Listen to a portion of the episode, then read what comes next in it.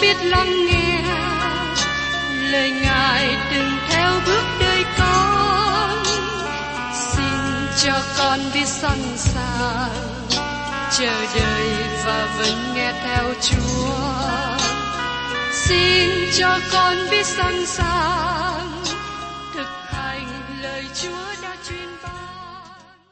Hân hoan chào mừng quý vị đón nghe chương trình Tìm hiểu Thánh Kinh. Đây là một chương trình học kinh thánh liên tục và hệ thống trong thời gian 5 năm. Chúng ta sẽ lần lượt khảo sát từ sáng thế ký cho đến khải huyền. Mục sư tiến sĩ McGee là người được Chúa dùng để sáng lập và thực hiện chương trình này. Ông tin rằng lời của Đức Chúa Trời có khả năng đáp ứng mọi nhu cầu cho tất cả mọi người trên thế giới, không phân biệt chủng tộc, văn hóa, trình độ tuổi tác hay phái tính. Ước mong quý vị theo dõi liên tục và giới thiệu cho thân nhân bạn hữu cùng đón nghe. Kính chào quý vị và các bạn. Hôm nay chúng ta tiếp tục tìm hiểu trong sách Thi Thiên. Chúng ta đến Thi Thiên 132. Đây là một thi thiên nữa của những người hành hương. Thi thiên này nói về việc nương cậy vào lời hứa của Đức Chúa Trời. Vì thế yếu tố đức tin rất là quan trọng. Có một vấn đề được bàn thảo trong sách Thi Thiên 132 này. Mặc dù tên của David được đề cập bốn lần trong thi thiên này, nhưng tôi không nghĩ rằng David là tác giả. Một số học giả nghiên cứu về sách Thi Thiên cho rằng Thi Thiên 132 được viết bởi vua Salomon. Khi vua Salomon di chuyển hòm giao ước từ đền tạm sang đền thờ, Đức Chúa Trời mới được xây dựng xong ở Jerusalem. Với ý nghĩ này, thích hợp với nội dung của Thi Thiên. Chỉ có Thi Thiên 132 đề cập về hòm giao ước của Đức Chúa Trời. Chúng ta cũng cần chú ý một điều khác nữa. Cụm từ con của David được đề cập trong thi thiên này không phải nói về Salomon, nhưng nói về người con lớn hơn của David, đó là Chúa Giêsu Christ. Chúng ta cần nhìn thi thiên 132 với bối cảnh như thế. Giờ đây, người hành hương đang ở Jerusalem. Họ đến đền thờ, nơi đó có hòm giải ước và nắp thi ân, nơi mà họ có thể đến với Đức Chúa Trời. Mời các bạn cùng xem trong Thi Thiên 132, câu 1 đến câu 5. Đức giê va ơi, xin nhớ lại David và các sự khổ nạn của ngươi. Thế nào người thề cùng Đức giê va và hứa nguyện với đấng toàn năng của gia cốp tôi hẳn không vào trại mình ở, chẳng lên giường tôi nghỉ, không cho mắt tôi ngủ, cũng không cho mí mắt tôi nghỉ nhọc. Cho đến chừng tôi tìm được một chỗ cho Đức giê va một nơi ở cho đấng toàn năng của gia cốp. Các bạn có nhớ trong samen thứ nhì đoạn 7 nói đến việc David có lòng xây dựng một nhà cho Đức Chúa Trời. Các bạn thấy trong phân đoạn này lòng mong ước lớn của David, ông muốn xây dựng một đền thờ cho hòm giáo ước của Đức Chúa Trời. Và tiếp đến chúng ta xem Thi Thiên 132 câu 6 đến câu 9. Kìa, chúng tôi có nghe nói về hòm giáo ước tại Euphrates, có tìm đặng hòm ấy trong đồng bằng jaa Chúng tôi sẽ vào nơi ở Ngài, thờ lại dưới bệ chân Ngài. Hỡi Đức Sô Va, xin hãy trỗi dậy đặng vào nơi an nghỉ Ngài, với hòm về sự năng lực Ngài.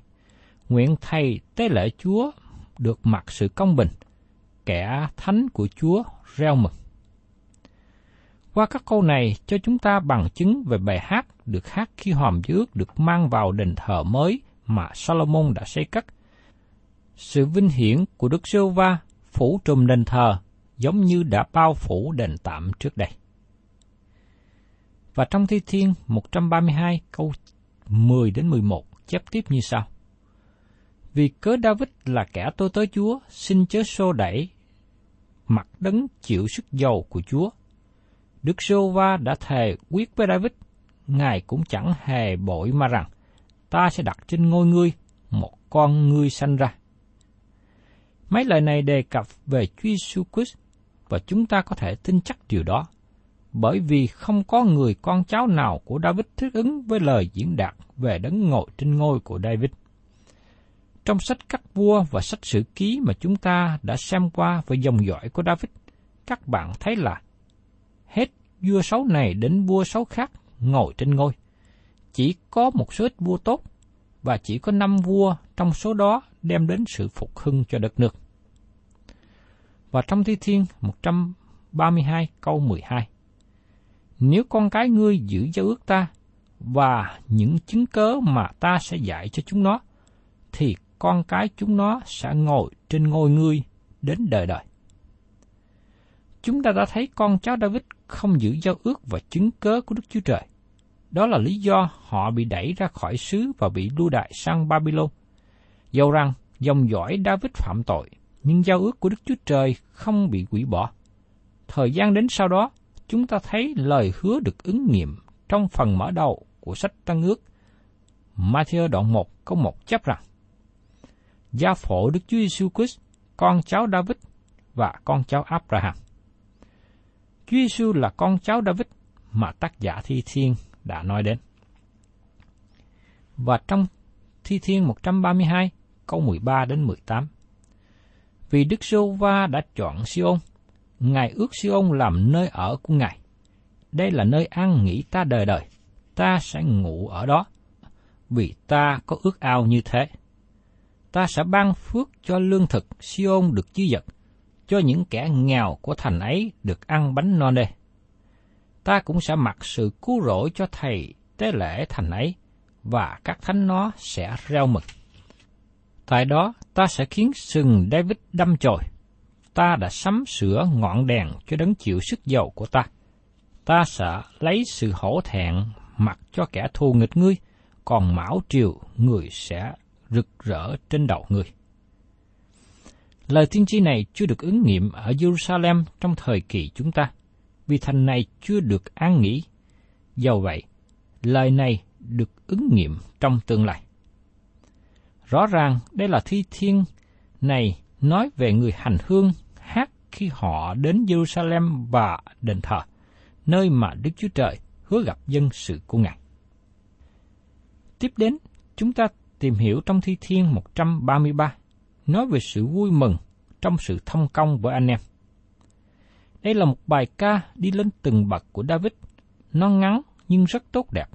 Nó được gọi là thi thiên của tình anh em của sự thông công. Người hành hương đem vợ con cùng đi, và cùng với đoàn lữ hành cũng có các bạn hữu nữa. Họ có thời gian tốt đẹp thông công với nhau trong khi dự lễ.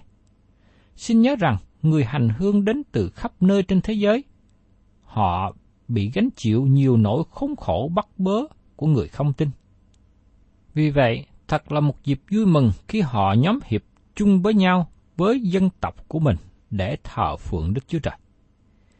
Mời các bạn cùng xem Thi Thiên 133 câu 1. Kìa anh em ăn ở hòa thuận nhau, thật tốt đẹp thay. Đối với người tin nhận Chúa, chúng ta được nhắc nhở và dạy dỗ, dùng dây hòa bình mà giữ gìn sự hiệp một của Thánh Linh. Trong Ephesos đoạn 4 câu 3. Trong đấng Christ, xin các bạn tránh làm cho mình trở nên người nổi bật duy nhất. Nhưng rất tiếc trong hội thánh ngày nay có nhiều người muốn làm ta đây là người nổi bật. Nhiều người muốn trở thành con cá lớn trong cái ao nhỏ, thay vì trở thành con cá nhỏ trong cái ao lớn. Thật là tốt lành khi một người tin nhận Chúa sống sự hòa thuận hiệp nhất với nhau. Và trong Thi Thiên, đoạn 133, câu 2 đến câu 3. Ấy khác nào dầu quý giá đổ ra trên đầu, chảy xuống râu, tức râu của Aaron, chảy đến trôn áo người. Lại khác nào sương móc hạt môn xa xuống các núi Siôn, vì tại đó Đức Sô Va đã ban phước, tức là sự sống cho đến đời đời. Câu này đề cập đến thời gian mà Aaron được sức giàu làm thầy tế lễ. Điều này cũng nói về chức thầy tế lễ của Đức Chúa Giêsu Christ. Một số người nói rằng câu này nói về mùi thơm của dầu thơm đáng yêu. Dầu quý giá này được sức trên đầu thầy tế lễ để đánh dấu rằng ông là thầy tế lễ của Đức Chúa Trời. Chúng ta thấy đây là hình ảnh của Chúa Giêsu Christ, Ngài là vua và cũng là thầy tế lễ của chúng ta. Trong Thi Thiên 45 câu 7 nói về Ngài. Chúa ưa sự công bình và ghét điều gian ác. Cho nên, Đức Chúa Trời là Đức Chúa Trời của Chúa đã sức giàu cho Chúa bằng dầu vui vẻ, trỗi hơn đồng loại Chúa. Và trong sách Ezechiel đoạn 39 câu 29 nói thêm, Ta sẽ không che mặt khỏi chúng nó nữa, vì ta sẽ đổ thần ta trên nhà Israel, Chúa Giê-hô-va phán vậy. Tiên tri Asian nói về ngày tương lai, giống như dầu chảy xuống Aaron. Đức Thánh Linh sẽ được tuôn đổ ra. Điều này có nghĩa là Đức Thánh Linh sẽ đổ xuống Israel vào một ngày tương lai. Điều này chưa được ứng nghiệm vào ngày ngũ tuần. Do vậy, trong thời của chúng ta, chúng ta được làm pháp báp tem trong Đức Thánh Linh, tức là được gia nhập vào trong cơ thể Đấng Christ và Chúa Giêsu là thầy tế lễ thượng phẩm chúng ta. Với lẽ thật này, chúng ta cố gắng giữ sự hiệp một trong Đức Thánh Linh. Tác giả Thi Thiên cũng nhắc nhở với nhau rằng các anh em trong Chúa cần phải sống chung với nhau trong sự hiệp nhất, đoàn kết. Đó là một hình ảnh vui vẻ, phước hạnh. Và tiếp đến, chúng ta tìm hiểu trong Thi Thiên 134. Đây là một thi thiên ngợi khen sau cùng của đoàn lữ hành. Chúng đã đến nơi. Và trong thi thiên này, người hành hương đứng trong đền thờ cùng nhau cất tiếng ngợi khen Đức Chúa Trời cùng với đám đông. Trong Thi Thiên 134, câu 1 đến câu 3. Hỡi các tôi tới Đức giê va là kẻ ban đêm đứng tại nhà Ngài, hãy ngợi khen Đức giê va Hãy giơ tay hướng về nơi thánh và ngợi khen Đức giê va Nguyện Đức giê va là đấng dựng nên trời đất, từ Siôn ban phước cho người. Một lần nữa, tôi xin nhắc nhở để cho các bạn lưu ý. Những người hành hương đến từ nhiều nơi khác nhau. Họ bị nhiều sự bắt bớ. Dân chúng chỉ trích, phỉ bán, dối gạt họ. Nhưng người xung quanh đối xử với họ không tốt. Giờ đây, họ đến Jerusalem đứng trước đền thờ thánh, đưa tay lên và ngợi khen Đức Chúa Trời. Người hành hương ngợi khen Đức Chúa Trời và sau đó họ tìm kiếm phước Đức Chúa Trời trên đời sống của mình. Đây là một thi thiên lớn nói về sự thờ phượng và chúng ta cần hiệp nhất trong sự thờ phượng.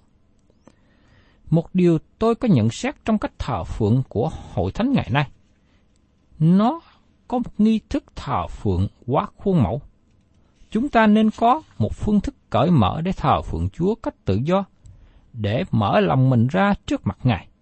Và chúng ta cùng ngợi khen này với cả tấm lòng. Tiếp đến, chúng ta cùng tìm hiểu Thi Thiên 135, nói về sự ngợi khen Chúa.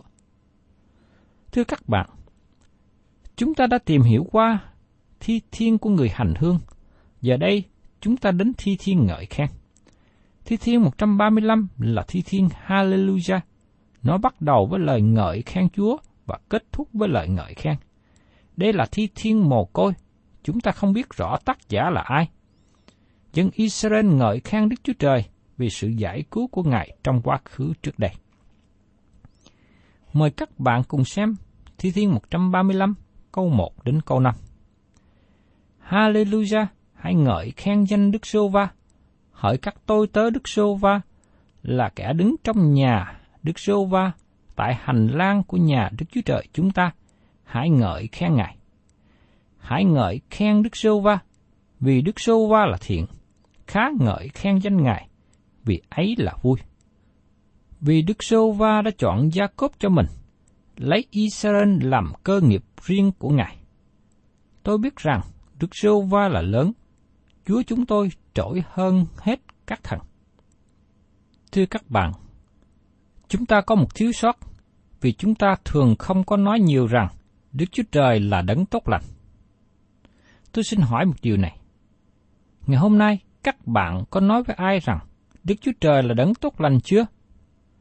Trong thi thiên này, kêu gọi chúng ta hết lòng ngợi khen Ngài. Trong thi thiên 135, câu 6 đến câu 7. Người nào đẹp ý Đức Sô Va làm, Ngài bèn làm điều ấy, hoặc trên trời, dưới đất, trong biển, hay là trong các vực sâu. Ngài khiến mây bay lên từ nơi đầu cùng đất, làm chớp nhoáng theo mưa, khiến gió ra từ các kho tàng của Ngài.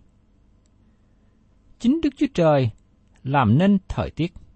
Các chuyên gia thời tiết chỉ dự đoán mà thôi, bằng chứng rằng ông ta không có luôn luôn nói đúng theo dự báo thời tiết. Người ấy không có liên lạc với Đức Chúa Trời để biết rõ thời tiết như thế nào. Đức Chúa Trời là đấng tạo hóa. Ngài làm nên thời tiết cho tất cả trái đất chúng ta đang ở. Ngài điều hành vũ trụ này theo ý Ngài muốn. Có thể các bạn không thích điều đó. Nếu thế, tôi có một đề nghị là các bạn nên di chuyển sống ở một vũ trụ khác và điều khiển vũ trụ đó theo ý muốn của bạn. Tôi xin kêu gọi các bạn phục hòa với Đức Chúa Trời và tiếp nhận Ngài là đấng tạo hóa. Bởi vì Ngài cũng là đấng cứu thế cho con người hôm nay. Chúng ta có nhiều câu hỏi mà Đức Chúa Trời không trả lời. Thành thật mà nói, đối với các bạn, Đức Chúa Trời không buộc phải trả lời tất cả những câu hỏi của chúng ta. Ngài kêu gọi chúng ta tin cậy vào Ngài và sống bởi đức tin nơi Ngài. Mời các bạn cùng xem tiếp Thi Thiên 135, câu 8 đến 14. Ngài đánh giết các con đầu lòng xứ Ai Cập, từ loài người cho đến loài thú vật, sai đến giữa Ai Cập những dấu kỳ phép lạ, hại Pharaoh và hết thải các tôi tớ người. Cũng đánh bại lắm dân tộc lớn và giết các vua mạnh mẽ. Từ Sihon, vua dân Amorit, ốc, vua Ba Sang và hết thải vua xứ Canaan. Ngài ban sứ chúng nó làm sản nghiệp, cho Israel là dân sự Ngài. Hỡi Đức Sô Va, danh Ngài còn đến đời đời, kỷ niệm Ngài trải qua đời này đến đời kia. Vì Đức Sô Va sẽ đoán xét dân sự Ngài và đổi ý về sự việc của những tôi tớ Ngài. Thưa các bạn, những y sinh ngợi khen Đức Chúa Trời bởi quyền năng lớn mà Ngài đã thể hiện cho dân Ngài trong quá khứ. Công việc quyền năng đó lưu truyền muôn đời sau đó. Chẳng những thế thôi, ngay trong thời của chúng ta, công việc quyền năng của Đức Chúa Trời vẫn còn thể hiện. Đó là sự cứu rỗi mỗi người tội nhân như các bạn và tôi. Tiếp đến, chúng ta cùng xem trong sách Thi Thiên 135, câu 15 đến 18. Hình tượng của các dân bằng bạc, bằng vàng là công việc tay loài người làm ra. Hình tượng có miệng mà không nói, có mắt mà chẳng thấy, có tai mà không nghe, và miệng chúng nó không có hơi thở. Phàm kẻ nào làm hình tượng và nhờ cậy nó đều giống như nó. Các bạn thân mến, các bạn đang thờ phượng ai? Các bạn sẽ giống như thần của các bạn.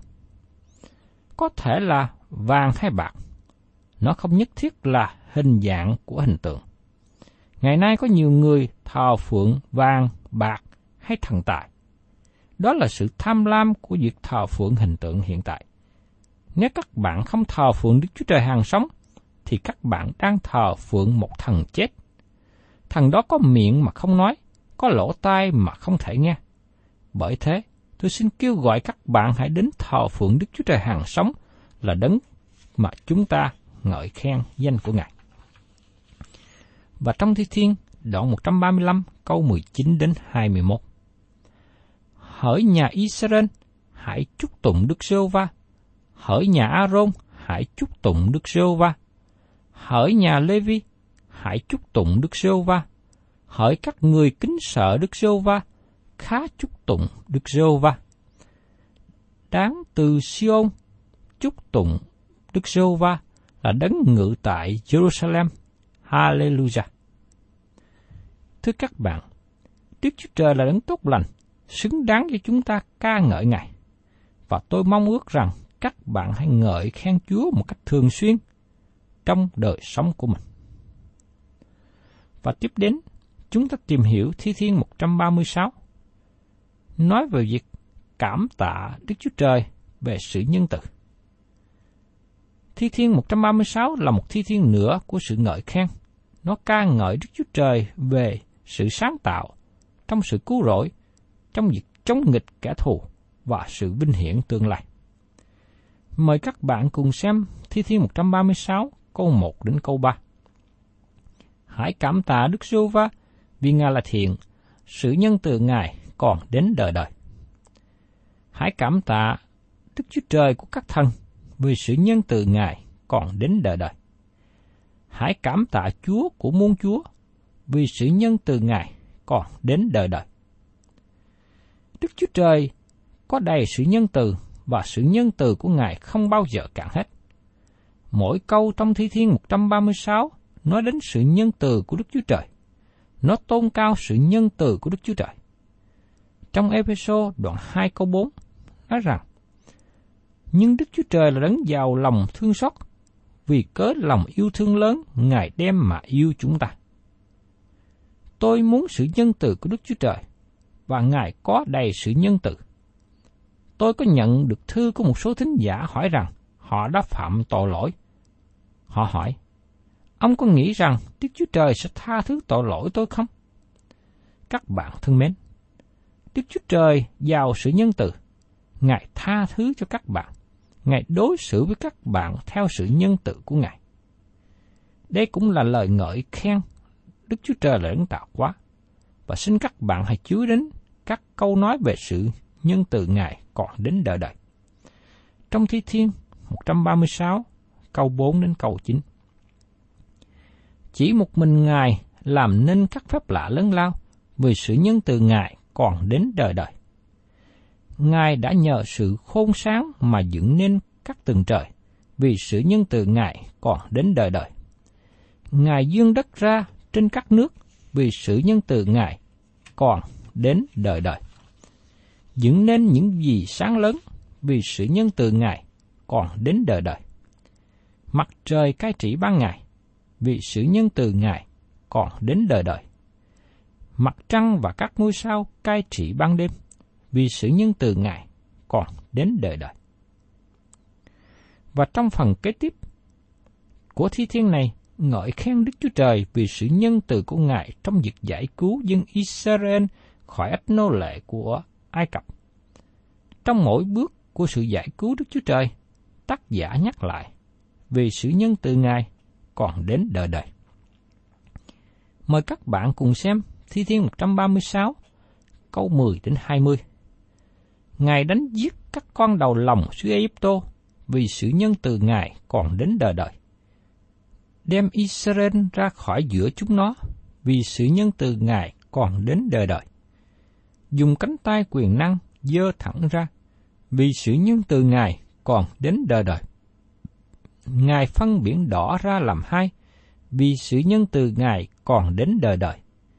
Khiến Israel đi qua biển ấy vì sự nhân từ Ngài còn đến đời đời.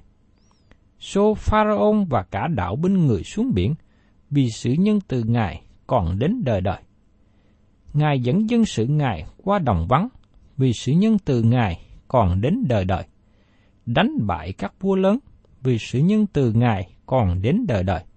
Đánh giết những vua có danh, vì sự nhân từ Ngài còn đến đời đời. Tức là Si-hôn, vua dân Amorit, vì sự nhân từ Ngài còn đến đời đời. Và ốc, vua Ba Sang, vì sự nhân từ Ngài còn đến đời đời. Tiếp đến, tác giả của Thi Thiên nói đến sự nhân từ Đức Chúa Trời trong việc ban cho họ đất hứa. Trong Thi Thiên 136 câu 21 đến 22, Ngài ban sứ chúng nó làm cơ nghiệp vì sự nhân từ Ngài còn đến đời đời. Tức là sản nghiệp cho Israel là kẻ tôi tới Ngài, vì sự nhân từ Ngài còn đến đời đời.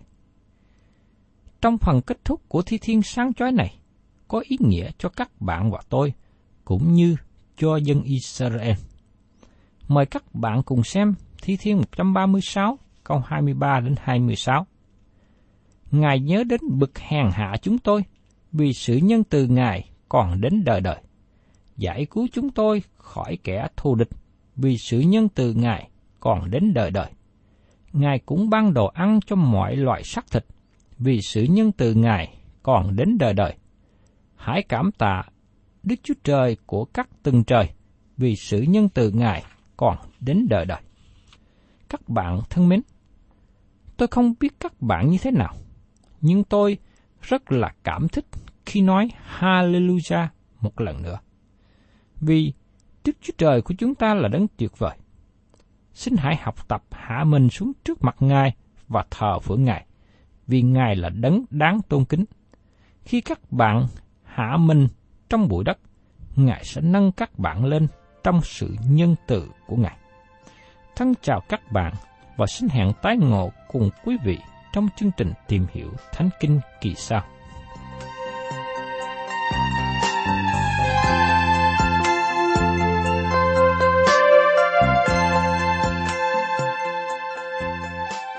Cảm ơn quý vị đã đón nghe chương trình Tìm hiểu Thánh Kinh.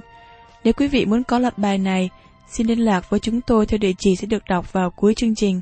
Kính chào quý thính giả.